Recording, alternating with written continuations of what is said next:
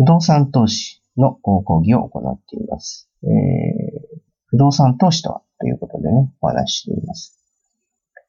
えー、ミドルリスク、ミドルリターン、えー、というふうに言われていますね。えー、インカムゲイン、えー、家賃収入の利益のことを言います。キャピタルゲイン、えー、売却時の利益のことを言います。えー、インカムゲイン、毎月の家賃収入で、やはりね、えー、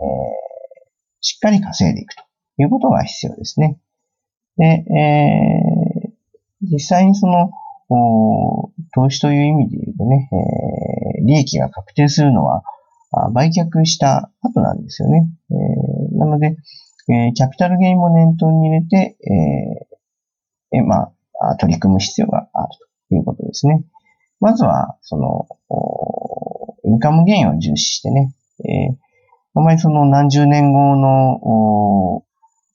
なんですかね、何十年後、えー、売った時にいくら入りますよっていうような投資ではなくて、インカムゲインもしっかり稼いでいって、で、ある程度年数経ってきてね、えー、このぐらいで売却できるなっていうのが分かってくるとね、まあ、ある程度その確定はしてないまでも予測はつきますからね、